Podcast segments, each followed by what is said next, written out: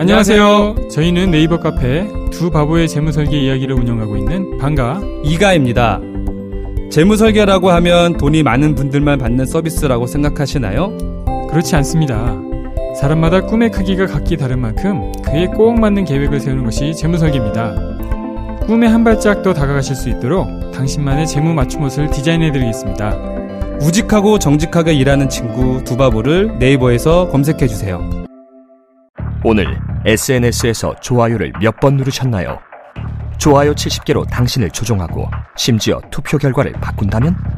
트럼프 당선, 브렉시트 등 전 세계 선거에서 불법 수집한 데이터로 민주주의를 유린한 페이스북 데이터 스캔들을 폭로한 책 Targeted 워싱턴 포스트, 뉴욕타임스 베스트셀러, 넷플릭스 오리지널 영화화 당신의 선택은 정말 당신의 의지일까요? 지금 서점에서 만나세요. Targeted 농식품 수출이 어렵다고? 농식품 수출 정보 KATI 카티에서는 참 쉽다. 수출 정보 검색에 지쳤다고? 농식품 수출 정보 카티에서는 참 쉽다. 시시각각 변하는 수출 동향부터 트렌드까지 카티에서는 참 쉽다. 이제 수출 고민은 끝!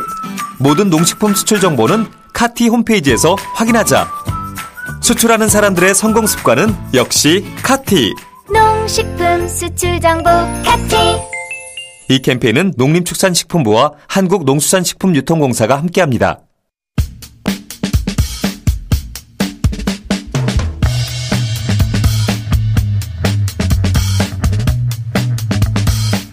자, 총선 기간 저희가 놓치고 지나간 여러 재판들 다시 되짚어서 업데이트 해 보는 시간입니다. 오늘 양신장 세 분과 함께 이 시간을 진행해야 되는데 한 분 도착하셨습니다.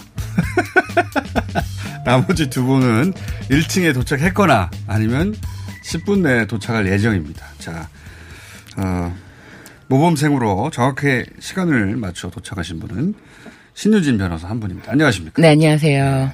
단독입니다. 네. 처음 있는 일입니다. 처음 있는 일. 지금 장영민 기자는 예, 1층에 도착, 아, 막 도착에 들어오려고 하고 있군요, 밖에서. 꾸물꾸물 하고 있습니다. 아, 단독샷인데 아쉽네요. 문을 열고 들어왔습니다, 지금. 예. 자, 아주경제 사회부장 장영민 기자 앉으셨고요. 안녕하십니까? 예, 안녕하십니까. 예. 양재열 변호사는 역시 안 오셨군요.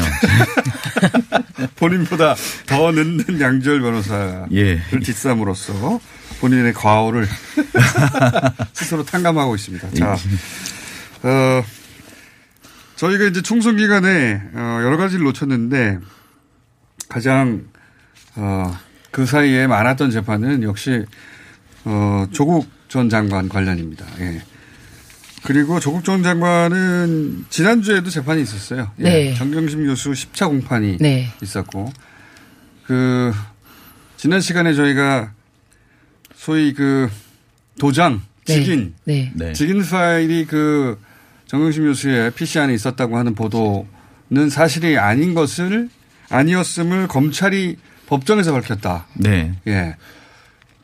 6개월 지난 다음에 밝혀졌어요. 6개월 지난 다음에. 그렇죠. 그때만 해도 그 보도 때문에 정경심 교수가 사실상 그 표창장을 위조했다는 게 거의 그 확정이 된 것처럼 그렇게 얘기를 했었죠. 그렇죠. 그거를 SBS가 첫 단독 보도하고 다른 언론도 다 받았었는데 네.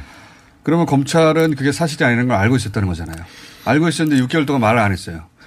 근데 그런 것 같아요. 제가 봤을 때는 검찰이 먼저 이제 어 최초의 기소를 한 게 어 최성해 총장의 진술. 나는 위임한 적도 없고 도장을 찍어준 적도 없다. 그러니까 내 도장이 없으면 다 유죄다. 그거 하나로 바로 기소를 했어요. 그런데 네. 입장을 바꿔야 돼요, 검찰이. 그렇게 입장을 바꿔야 되는데 SBS를 살짝 이렇게 이, 어, 건너서 이용한 게 아닌가. 이렇게 흘려서 그 검찰 발이 아니, 검찰발 아니겠는가? 예, 검찰, 그건 검찰발 맞습니다. 왜냐면 검찰에서 화- 그렇게 했다고 확인했다. 이렇게 나왔기 때문에. 검찰이 재판정에서는 네. 그 보도는 사실이 아니라고 말했잖아요. 그러니까 어떻게 보면은 검찰이 입장을 갈아타는 데 있어서 SBS를 이용해서 이제 직인 파일 쪽으로 넘어간 넘어가는데 그러니까 예를 들면은 예전에 첫 최초의 공소장은 그 직인을 날인하여라고 이렇게 그렇죠. 돼 찍어서, 있었어요. 도장을 찍어서라고 네, 그런데 되는데. 두 번째 이제 공소장에는 캡처해서 이렇게 네. 되니까는 이제 그게 직접 날인이 아니라 어떤 뭐 문서로 돼야 되는데 컴퓨터를 이용한 것이 돼야 되는데 있었는데 SBS에서 그 보도를 내주면은 검찰이 자연스럽게 아 이런 걸 새롭게 발견했기 때문에 이렇게 검찰이 프레임을 바꿀 변경, 때. 바꿀 때 언론을 이용했다. 네. 기존에도 보면은 과거 사건에서도 보면은 검찰 그러니까 그 검찰을 통해서 보면 검찰발 뉴스였는데 막상 법정에 가 보면은 전혀 다른 얘기가 나오는 경우가 왕왕 있었어요. 어, 있었죠. 근데 예. 이 정도 큰 규모의 그 전 국민이 오 직인 파일이 거기서 나왔어? 그러면서 이제 포토샵 이야기, 네. 그다음에 아래 한글로 이걸 만들 수 없는 이야기가 있느냐 없느냐 이야기가 몇 개월 동안 진행됐는데, 근데 법정에 가가지고 그 기사가 사실이 아니라고 말해버리면 어떡합니까 이거? 근데 그것도 보면은 이제 검찰도 그렇고 뭐 법, 그러니까 변호인 측도 그게 과연 사실이 아니었느냐라고 몇 번을 다시 물어봐요. 그러니까 그뭐 진술했던 것들 그 정- 증인이 그 나는 잘 모르는 일이다. 거기서 그 파일이 나왔는지 안 나왔는지도 모르는 상황이다라고까지 얘기를 하게 되죠. 근데 검찰이 그건 사실이 아니라는 식으로 말을 했잖아요. 예, 검찰은 그렇게 아니라. 얘기를 그러니까 제가 드리고 싶은 말씀은 뭐냐면 증인 역시도 처음에는 예 안 나왔습니다라고 했다가 나중에는 또 물어보면 잘 모르겠습니다 했다고 계속 왔다 갔다 해요. 이 그 정경심 교수 사건에서 가장 증인들의 핵심이 뭐냐면 태도의 핵심이 뭐냐면 말이 자꾸 바뀐다는 거. 검찰 이 신문할 때는 맞다고 했다가 또 반대 신문을 할 때는 모르겠다고 하는 걸로. 그렇죠. 네, 뭐- 계속 그런 일이 계속 반복되고 있는 상황입니다. 자, 그건 지난주에 이제 짚었던 내용이고, 어, 그리고 지난주 월요일 이후에 이제 10차 공판이 있었습니다. 네. 네. 주중에. 10차 공판의 핵심 뭐냐면 공주대. 네. 예, 이게 어, 10년 전입니다. 네. 10, 몇 년, 10년도 넘었어요. 네. 네. 고등학교 네. 때죠. 그러니까 조민 씨가. 조민 학생, 조민 고등학생이었을 때입니다. 그 내용이 뭐냐면 이제, 아, 따. 체험 활동 확인서입니다. 체험활동. 예. 네. 고등학생이 예 체험 활동을 간 겁니다. 공주대에 네. 체험 활동을 갔는데 거기에 이제 논문 초록과 그리고 포스터에 조민 학생의 이름이 올라가 있다. 어 이제 검찰은 이게 검찰은 이걸 입시 비리로 연결했죠. 그렇죠.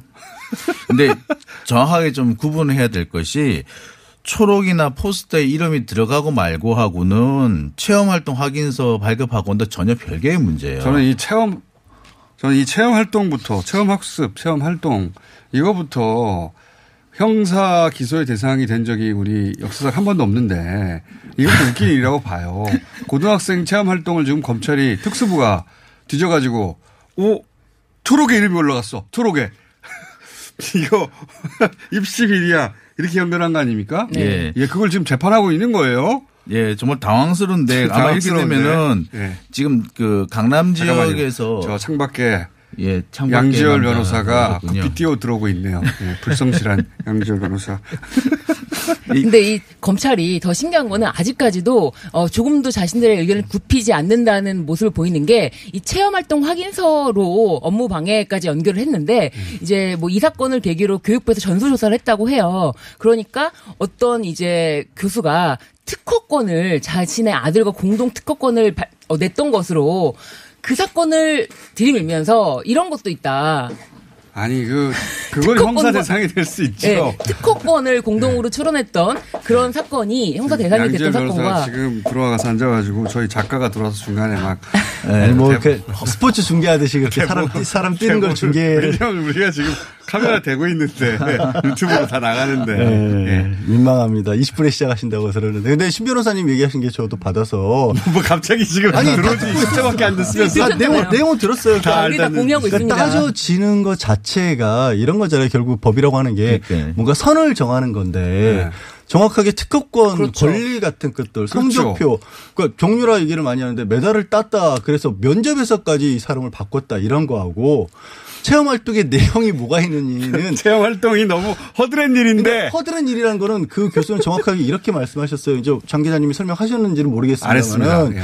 그 내용 전체는 교수가 마지막에 이렇게 했죠. 아니 그럼 대학 교수가 고등학생인데 시켰는데 그게 그럼 허드렛 일이지 뭐래도 허드렛 일이 아니겠느냐. 그러니까. 그리고 오죽했으면 이런 표현까지 쓰- 이게 왜 그럼 좋은 내용으로 다 써줬냐 그러니까 아니 결혼식 가서 신랑 신부한테 그 축사해 주면서 그러면 이 신부 신랑 나쁜 사람이에요 이런 얘기 하겠느냐. 그러니까 그냥 자기 입장에서는 너무나 자연스럽게 고등학생이 대학원 가서 체험하기서 쓴 거니까 말쓸 수밖에 없는 거 아니야. 근데 아, 그러니까요. 고등학생이 와가지고 수조에 물 갈아라 그러면 물 갈고 이거 길러 그럼 집에 가서 길러 가지고 일기 쓰고 뭐 그런 거 했다는 거 아닙니까? 그렇죠. 그러니까 그걸 그래 가지고 이거를 재판을 하고 있어. 그런데 이거를 법적으로 명백하게 불법이 되는 공동 특허권 냈던 네. 사건이랑 같이 연결을 시켜서 검찰이 그 사건을 참고 자료로 내면서 이렇게 문제가 되는 사건이 있다. 막 이런 식으로 과대하고 그 사건이 아니잖아요. 이거는. 아니죠. 그러니까 아니죠. 지금 검- 수조에 물을 얼마나 갈았냐 안 했냐 이런 거 아니에요 지금. 지금 검찰은 지금 이거를 체험 활동 확인서에서 마치려고 그런 게 아니라 이것이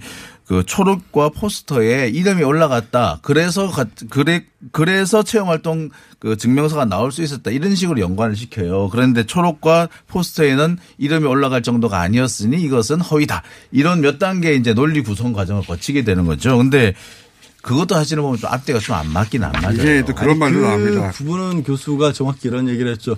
초록에 실어준 거는 사실은 그 초록 자체가 대학원생을 계속해서 이제 증인으로 불렀었지 네. 않습니까? 그래서 대학원생이 주도적인 작업을 했는데 지금 주, 저기 뭐 한 줄 그냥 이름만 넣어준 것처럼 해서 그렇게 증언이 나왔는데 마지막에 대학 교수분이 그랬잖아요. 사실 네. 초록 대학원생이 쓴 것도 아니고 내가 다 썼다. 그럼 뭐 그렇잖아요. 그러니까 아니 그러니까 그이 말은 뭐냐면 한, 한 일이 없는데 별로 네. 뭐 식물 기르고 아니면 뭐 수조 응? 거기 이제 소위 이제 그 물고기들이 들어있는 수조 예? 수조에 물 갈고 그랬는데 헛된 일밖에 안 했는데 초록이 어떻게 이름 올렸냐 그랬더니 제1 저자도 이름 그러면 제1 저자도 이름 올리면 안 된다 교수인 내가 다 썼기 때문에 예, 그러면서 나오는 얘기가 이 교수관님이 그런 게 하죠. 나는 사실 초록이나 이 포스터에 이름 올릴 때 도움을 준 사람들은 다 올린다. 심지어 샘플 그 채집할 때 도움을 준 어민들까지 올린다.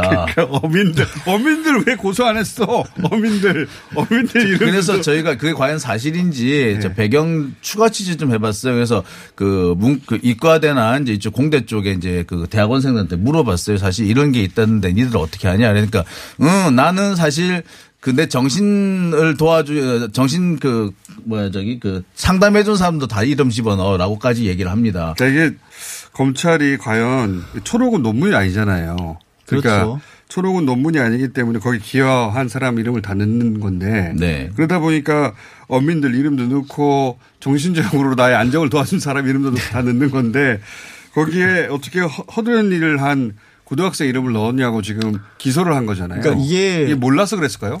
아니 알았죠. 뭐, 아니 근데 제가 볼 땐 모르는 것 같기도 해요. 아, 그러니까 전반적으로 아 설마 그걸 몰랐겠어요. 아니, 그 뭐냐면 지금 저 검찰도 그렇고 기자들도 그렇고 논문과 초록과 포스트의 개념을 마구 혼동해서 쓰고 있어요. 아, 재판장에서 이런 얘기도 나왔죠. 그 프리젠테이션을 예, 프리젠테이션. 하는데 이름을 넣어줬다라고 했는데 네. 그, 그 논문이 아니라 발표 회장에 포스터죠. 포스터 옆에 예. 서 있게 하는 것도 그거는 이제 일반적으로 우리가 준비해온 자료를 발표하는 게 아니라 포스터 옆에 서 있다가 이거 뭐냐고 물어보면 안내원입니다. 안내원. 예, 안내원. 그것도 프리젠테이션이라고 하거든요. 왜 안내원을 고등학생 썼냐 이거예요. 또. 예, 그래서 그, 그거는 이게 우리 얘기하는 것처럼 발표의 프레젠테이션이 아니다라고 설명을 해주긴 했어요. 근데 그 과정에서 이제 그 검사가 묻죠. 프리젠테이션을 교수님이 우리보다 많이 해보셨으니까 잘 아실 거 아니에요? 하면서 버럭 소리를 지르는 장면이 거기서 등장해요. 그러니까 네. 교수님은 그게 아니고요. 그냥 팜플렛 옆에 서 있으면은 그것도 프레젠테이션이라고 한다라고까지 설명을 합니다. 또 근데 프레젠테이션 맞죠? 그러니까 이리고 이제 제가 다시 좀 설명을 드리고 싶은 게 초록이라는 것은 논문의 요약본인데 그 저도 써봤지만 길어봤자 길어봤자 A4 용지로 한 장 반이에요. 저 넉 장 써갔다가 교수님한테 되게 하다 맞았거든요. 근데 이, 이 같은 교수 이 저 논문에서는 여덟 줄 정도가 나왔어요. 그리고 여덟 줄. 예, 여덟 줄. 네. 그걸 이제 그러니까 아마 저기 자 그다음에 포스터 같은 경우는 우리가 포스터라 그러니까 이게 뭔가 하시는데 일종의 여, 자기 연구에 대한 그 선전 이거 광고를 할 수 있는 소개하는 그 선전 지정대 그러니까 팜플렛이라고 생각하면. 딱 생긴 것도 그렇게 생겼어요. 그렇기 때문에 이것을 만들고 제작하는데 도움을 주신 분들, 그 다음에 발표하는데 도움을 주신 분들 이름을 다 넣을 수가 있어요. 그런 건데 그걸 굳이 이걸 왜 넣느냐라고 문제를 삼고 그러니까 있는 거죠. 검찰은 기여한 바가 없는데 이 고등학생에게 초록의 이름을 올린다든가 포스터 프레젠테이션. 프레젠테이션 옆에 서 있게 함으로 해서 특혜를 주어가지고 이게 입시 큰 도움을 주었다. 입시 비리다. 이렇게 연결하려고 하는 거예요. 아들도 그렇고 딸도 그렇고요. 전반적으로 그래요. 이게 어쨌든 굳이 따지면 뭐 그렇게까지 해줬어라고 그렇죠. 도의적으로 네. 뭐라고 할 수는 있을지 모르는데 좀 과하네 이렇게는 할 수 있죠. 어떤 부분이 이게 사회적으로 이런 선을 넘어가면 아까 심의라는 처음에 지적하신 그렇죠.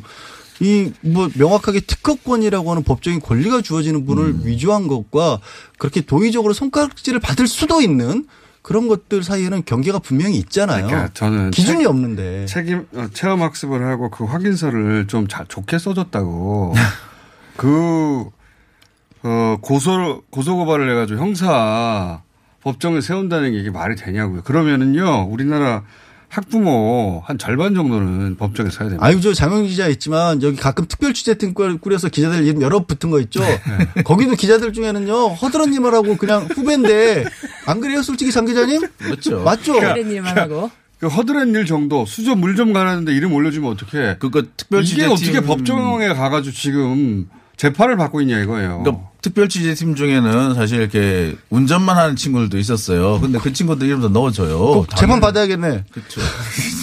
그리고 특별 취재팀에 지금 장영진 기자 이름 올라가는데 장영진 기자 법정에 안 가는 경우가 많습니다. 그게 가장 큰 문제네요. 후배 기자들이 가고 본인의 이름만 올리고 본인이 지금 방송에 나오고 있어요. 후배 기자들이 나와야 되는데. 혜택은 본인이 다 누리고 있네요. 그러니까 특혜 특혜 이런 김태형 기자 특히.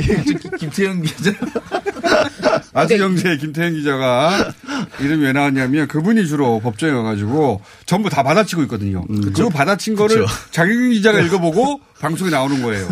본인이 마치 법정에 가본 것처럼. 업무 방해네.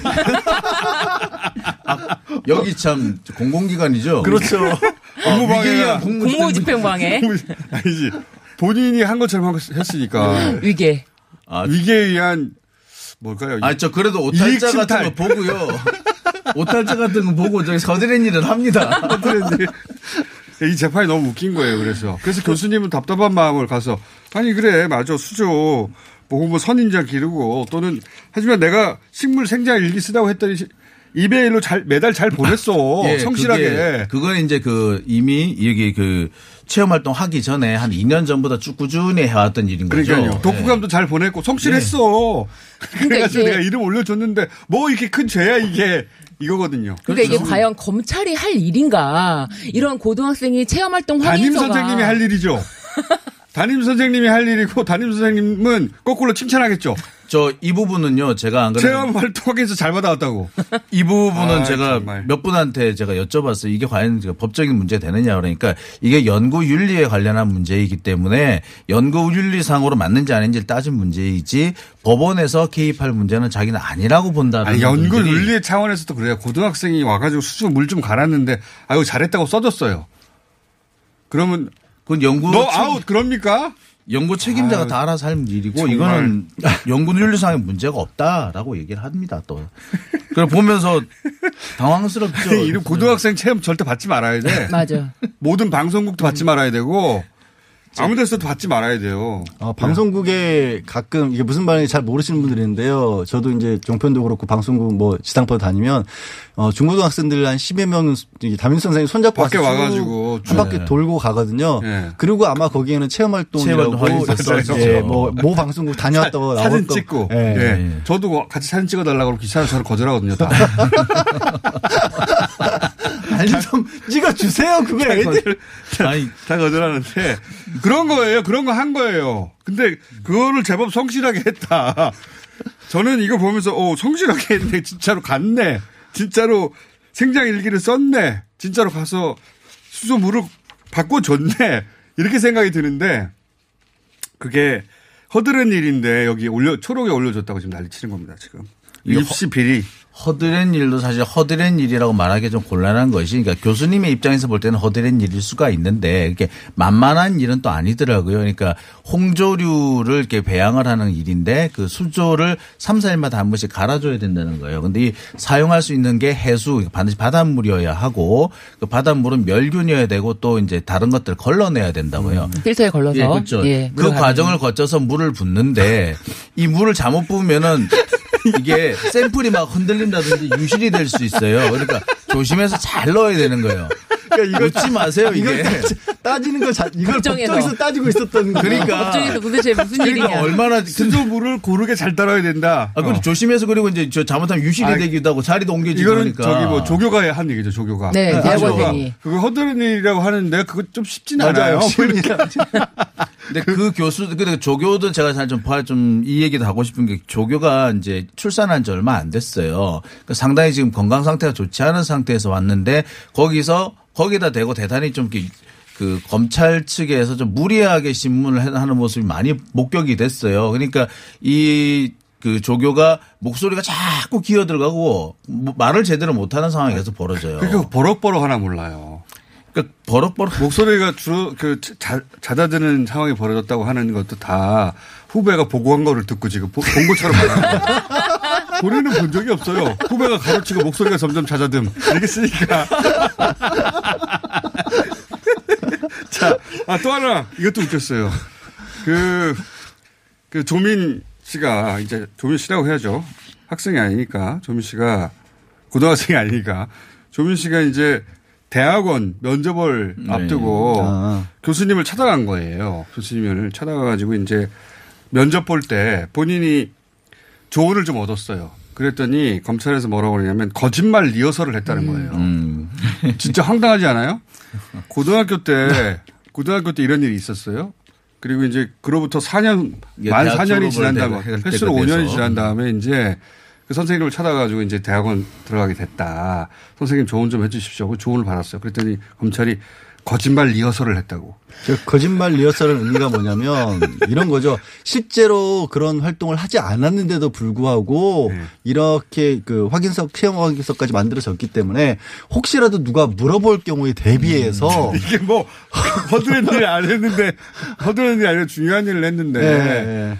허드렛 일한 것처럼 볼- 볼까봐 그러니까 그거를 입을 맞췄다. 예, 뭐 그렇게 그렇게 해서 녹취록을. 틀었는데 사실 그 녹취록의 내용 자체도 별게 별게 없어요. 아무것도 없어요. 네. 그냥 이 그러니까 이런 거죠. 그러니까 아, 저 면접 봐야 되는데 뭐 물어봐요? 그럼 이런 거 물어보고 이런 거 대답하면 돼. 이런 식의 얘기였거든요. 그러니까 보면 그래 저 옛날에 그때 한 일이 이런 거였어요. 뭐, 어 그러니까 어 너 네가 한 일은 이런 이런 이런 거였어라고 얘기를 해주는 건데 그거를 거짓말 리허설이라고 얘기하니까 되게 당황스러운. 그런데 만약에 검찰의 리허설. 프레임대로 하자면 이거는 공모예요, 공모. 그렇지. 거짓말 리허설도 아니고 고등학생 공모. 때부터 네. 대학원 입시까지를 준비하면서 수조를 갈게 한 거예요.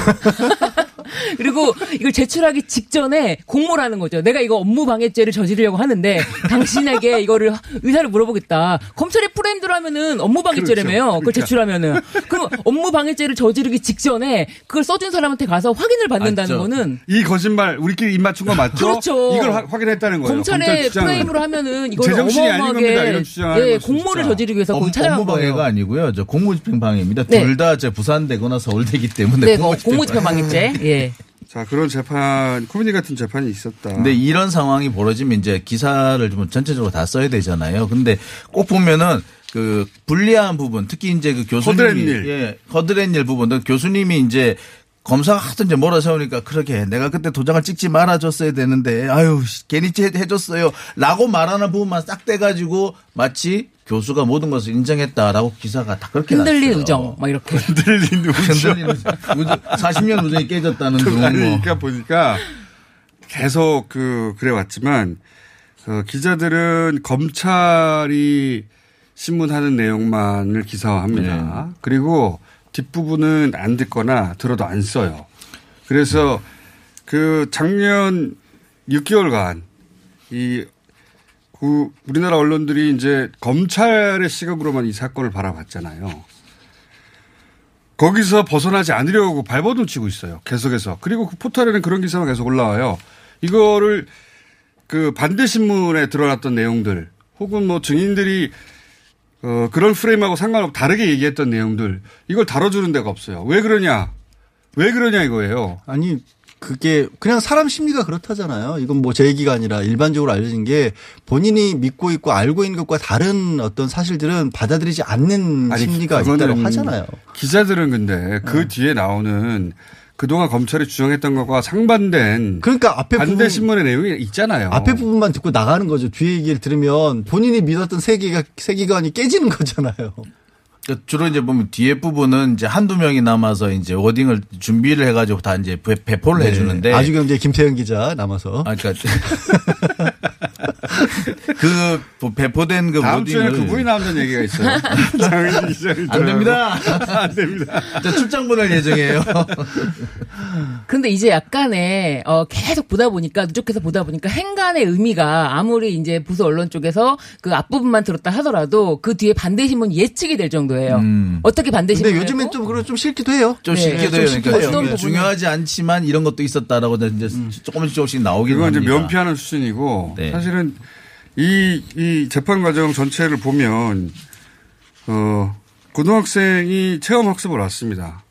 고등학생이 체험 합성을 와- 맞고 아, 거기에 뭐 매달 생장일기를 썼고 또 와서 때로는 수조물도 갈아주고 그래서 초록에 어민들의 이름과 함께 어민들의 이름과 함께 고마운 사람으로 올라갔다 수준의 일이 있었던 거예요. 이거를 형사 법정에 불러가지고 지금 증언을 듣고 있는 것이다. 그래서 그 교수는 황당해하며 어 만약에 이게 문제라면 제일저자도 다 문제다. 내가 다 썼, 썼기 때문에 이렇게까지 얘기하고 있으면 이 사건이 어처구니 없다고 봐야 되잖아. 그렇게 보도해야 되잖아요. 네. 그런데 교수가 얘기하다가 중간에 허드렛 일 네. 조교가 했던 말입니까? 조- 교수가 했던 말입니까? 그 허드렛 일. 둘다 둘다그 얘기 했어요. 허드렛 일은 맞다. 네. 그게 허, 근데 이제 뒤에 조교는 나와서 허드렛 일이라고 이제 쉽게 말했지만 그 사실 좀 어려운 일이다. 이렇게. 만만치 않은 일이긴 만만치 않은 하다. 일이다. 이 자체가 듣고 보면 전체적으로 아, 이게 아무것도 아닌 일 가지고 지금 그러니까 이게 이렇게 그렇- 일을 크게 만들었구나라고 깨달아야 되는 건 너무 자연스러운 거 아닙니까? 그러니까 이렇게 그렇게 왜 되면 기사를 안 쓰냐고. 체험이라 다른 것보다 그래요. 우리가 이제 많은 데서 체험 내지는 인턴 이런 이름으로 하는 활동들이 있습니다 사회에. 그렇죠. 학생들도 있고 취업을 준비하는 사람들도 있고 그러면 그런 활동이 어느 정도까지 돼야 이거를 뭐 인정할 수 있는 거에 법으로 정해놓든가. 그러니까 사회적 고등학생 체험합사업은 이렇게까지 해야 됩니다라고 정해놓든가. 그러니까 이 친구의 기록을 보면요. 제가 알기로는 상당히 열심히 했어요. 아니 네. 이 굳이 정도면 열심히 한 거예요. 이렇게 굉장히 안 성실했어요, 한- 성실. 이렇게 안 한 경우도 더 이렇게 안 하고 정말 왔다 갔다 하고 아니면 처음 첫날만 오고 그냥 받아가는 경우도 수두룩하고요. 음. 수두룩 여하튼 수두룩. 이번에 이 저 조민 씨의 그 체험 활동 확인서 이걸 보고 우리 지금 현재 우리 사회부에 인턴 기자가 한 명 있는데 얘가 대단히 열심히 하고 있어요. 기사 열심히 쓰고요. 취재 나가겠다고 그러고 자기도 혹시 이렇게 잘못되는 거 아니에요? 아, 여기 와가지고 체험학습 했는데 이거 나중에 체험학습 잘했다고 써주고 나서 법정에 쓸까봐. 네. 아니, 근데, 근데 그러면 안 되는 게 법은 선제적으로 기준이 먼저 있어야죠. 먼저 기준이 있고 그거를 위반했을 때 우리가 불법이라는 얘기를 하는 거지 기준이 없었는데 나중에 끌어다가 이거는 잘못됐다라고 하는 거는 그거는 그러니까 법적이 예를 들어서 아니죠. 수조의 물을 3회 이상 바꾸지 않은 이상은 수조의 물을 바꿨다고 하지 말, 말라고 법으로 정해놓던가 고등학생 체험학생을 법으로 정해놓은 법이 어디 있어요? 없어요. 없기 때문에 아무도 법정에 쓰지 않았던 것이고 이 사건을 제외하고는 앞으로도 영원히 아무도 안 쓸 겁니다. 그렇죠. 그러니까 인터넷 이 사건만 하필 조국 딸이라 쓴 거예요. 그게 그 이상도 그 이하도 아닌데 이걸 무슨 대단한 일, 사, 사건처럼 계속 보도하고 있는 거예요 기자들이. 기자들이 나빠요. 맞아요. 검찰도 나쁘지만. 예, 더 나빠요. 저.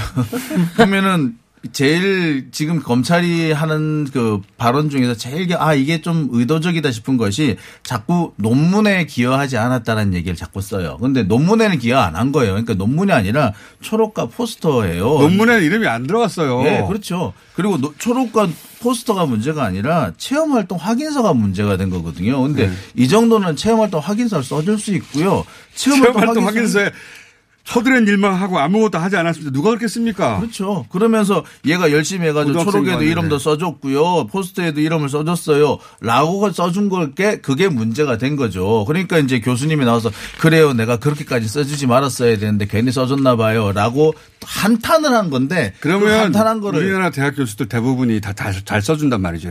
그냥 귀찮으니까 그렇죠. 잘했다고 하지 누가 왔는데 30분 늦었었고 이렇게 누가 씁니까? 아무도 그렇게 안 써요. 고등학생 체험 합- 활동인데 이 자체가 코미디라고 왜 써 쓰는 기자가 없냐 이거죠. 그러니까 검찰이 프레임인데. 검찰의 프레임에 따르면은 이 체험 활동 확인서를 허위로 작성한 것을 이제 부산대 의전원에 제출했기 때문에 이 일련의 과정이 위기에 의한 공무집행 방해라면 이 어, 과장되게 작성된 이 허위 어, 체험 활동 확인서 이 작성한 이 교수님도 공모자네. 공범자예요. 근데 검찰이 그렇게까지 할 수가 없으니까 참아. 왜 거짓말. 못해? 아니 다 코미디인데. 지금 제가 볼 때는 하지. 지, 지 검찰의 태도를 보면은 교수님이 어떻게 그 말씀하시냐에 따라 가지고 그렇게도 할수 있을 것도 같아요. 그를 의향을 언뜻 언뜻 내비치는 걸로 보이거든요. 법정에서 막 협박식으로 얘기하잖아요. 그러니까 그런 거 보면 이거 언뜻 언뜻 내비치고 있다 이렇게 수 가세요 이제. 이런 코미디 같은 재판이 있었다. 그런데 아무도 코미디라고 안 그래서 저희가 아주 상세하고 자세하게 전해드렸고, 예. 그런 일이 있을 때마다 상세히 전해드렸습니다. 지나치게 상세하게 전해드린 것 같으니까. 그러니까 아주경제 정영진 기자는 법정에 간 적이 없습니다. 다 후배 기자가 다 받아치고 있는 거예요. 전 전문을. 예. 자 양주열 변호사, 신유진 변호사 그리고 정영진 기자였습니다. 감사합니다. 네, 감사합니다. 안녕하세요. 치과의사 구지은입니다. 태아가 자랄 때 가장 먼저 생기는 기관이 어디일까요? 바로 입입니다. 먹는다는 것은 삶의 시작이자 끝인 것이죠. 100세 시대인 요즘은 치아를 100년 가까이 사용합니다. 그럼 어떻게 해야 치아를 100년 동안 건강하게 관리할 수 있을까요? 바로 올바른 칫솔질과 정기적인 스케일링입니다. 가까운 치과를 방문하시면 치과의사 선생님께 올바른 칫솔질을 배울 수 있습니다. 그리고 1년마다 건강보험 적용이 되는 스케일링 치료 놓치지 마세요. 이 캠페인은 유디치과협회와 함께합니다. 시더 시더. 아빠 발톱 너무 두껍고 색깔도 이상해. 이 녀석 그럴까봐 내가 캐라셀 네일 준비했지. 갈라지고 두꺼워진 발톱 무좀이 싹 사라진다고. 미국 판매량 1위 600명 임상 실험을 거친 전 세계 48개국 손발톱 케어 압도적 지배자 캐라셀 네일 2주 후 달라진 손발톱을 경험할 수 있습니다 네이버에서 캐라셀 네일을 검색하세요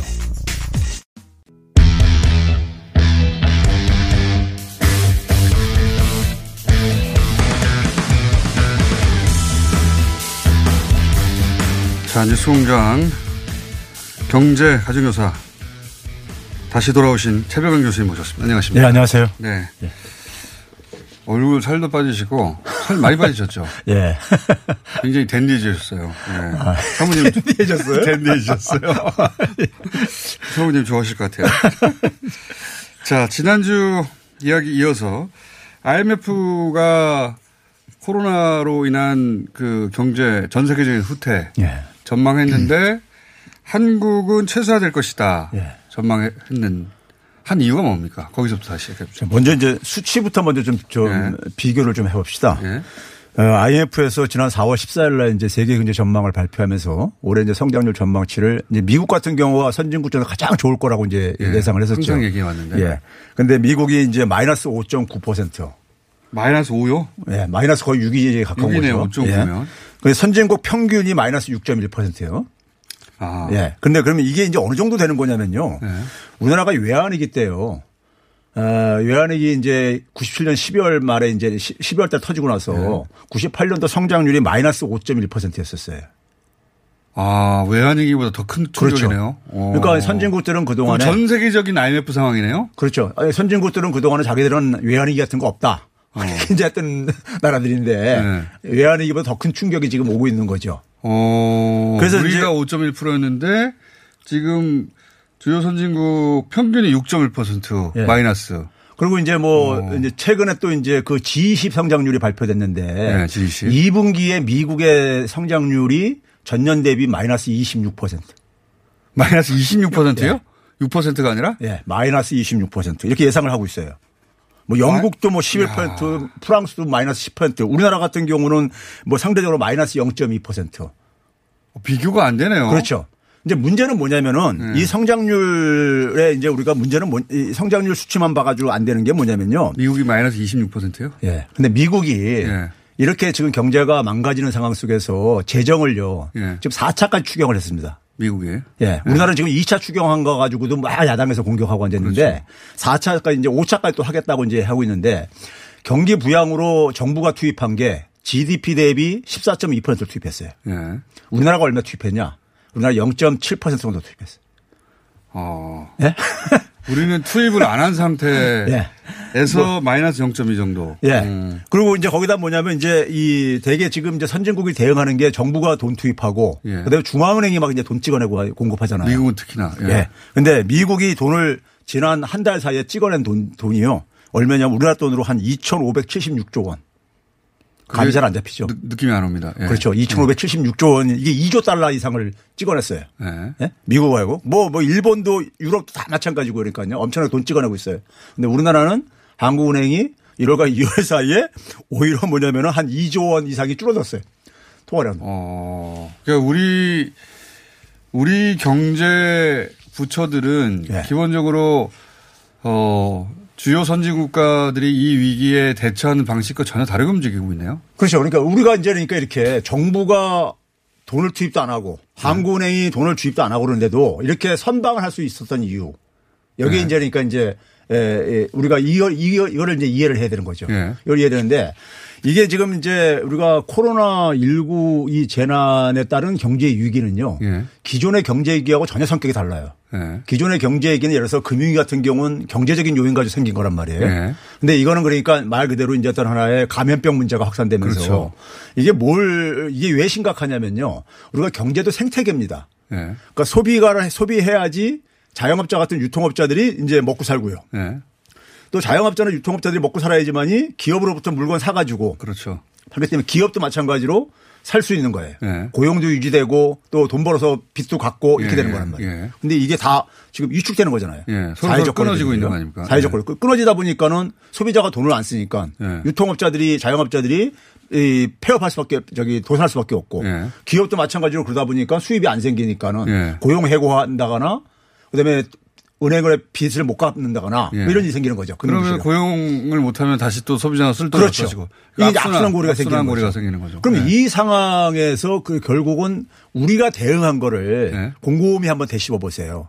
우리는 어떻게 했냐면은 이 연결고리 우리가 세계가 다 경제가 연결돼 있는데 예. 그러다 보면은 이 연결고리를 채, 에, 연결고리의 파괴를 최소한으로 막아야 되는 거예요. 예. 그래서 우리는 뭐냐면 개방성을 유지했죠. 예. 대외적인 개방성을요. 그렇죠. 그래서 초창기에 막 중국 봉쇄라 하는데도 안 하고 예. 했죠.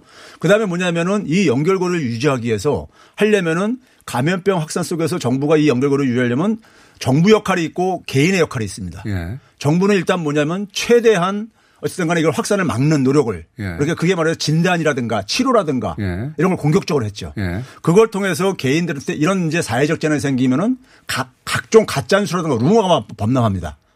그런데 이제 정부가 굉장히 투명하게 관리하면서 예. 투명하게 관리하면서 개인들한테 신뢰를 줬죠. 예. 국민들한테. 그래서 사재기도 없었고. 그렇죠. 예. 그러다 보니까 신뢰를 얻다 보니까는 정부가 이제 그러니까 요청하는 어떤 개인들한테 어떤 협력을 요청하는 것들 사회적 거리도 이런 것들에 정부가 국민들이 적극 적으로 따랐죠. 예. 그래가지고 그 결과 우리나라는 이 생태계 파괴가 최소화된 거예요. 그렇죠. 뭐 근데- 소비를 안 한다고 하더라도 제로가 된 건 아니니까. 그렇죠. 예. 근데 선진 국가들 소위 이번에 제일 많이 그 감염자 많이 나온 나라가 어디입니까? 이태리, 스페인, 예. 프랑, 프랑스. 미국, 프랑스 뭐 이런 나라들이잖아요. 예. 소위 말하는 그러니까 우리가 근대 그러니까 이 산업 문명을 만들어냈던 나라들. 예. 근데 이런 나라들은 어떻게 대응했습니까? 국경 봉쇄, 예. 차단, 그다음에 강제로 자가 격리. 예. 그러다 보니까 이거는 그 경제 활동을 완전히 끊어버린 거죠. 그렇죠. 죽여버린 거죠. 예. 그 그러다 보니까는 여- 이쪽은 그러니까 경제가 붕괴될 수밖에 없는. 아무리 선진국이라 하더라도 그러니까요.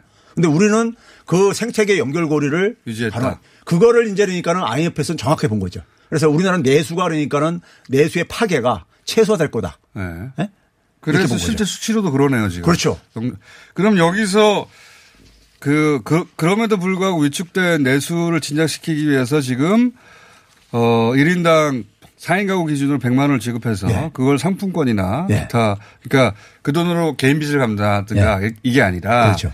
그걸 써서 이 돈이 돌아가는 걸 살리라는 거 아닙니까? 그렇죠. 예. 그러니까 그게 이제 왜 그러냐면은 각이 활동이 이축되니까는 사람들이 한번 타격을 본단 말이에요. 예. 우리가 먼저 일시 휴직자가 한 3월 달에 그러니까 전년 대비 한 126만 명이 증가할 정도로 예. 이걸 들여다보게 되면요. 전체 업종에서 다 발생했어요. 그렇겠죠. 예. 그러니까 우리가 업종에. 흔히 말해서 평상시에 괜찮은 직종인 예. 동네 그러니까 병원들도 타격을 보고 있어요. 당연히 그렇겠죠. 예. 그러니까 이게 그러니까 과거 경제 침체하고는 전혀 다른 성격으로 발생하는 양상이 거란 말이에요. 다르다. 그러면 이런 상황 속에서 결국 정부가 해야 될 일은 뭐냐? 각그 부문들 소비, 유통, 생산 부문에 있는 사람들이 쓰러지지 않게 막아줘야 되는 거예요. 예. 그게 이제 소득 지원이죠. 최소한의 소득 지원이에요. 그러면서 뭐냐면 그 지원된 소득을 가지고 이게 이제 그러니까는 소비로 연결되게. 예. 그게 이제 상품권이라든가 지역 화폐 이런 것들이죠. 그러니까 그걸 지역화폐로 은행 빚을 못 갚거든요. 그렇죠. 무조건 써야 되거든요. 그렇죠. 그, 것도 그 동네에서만. 예.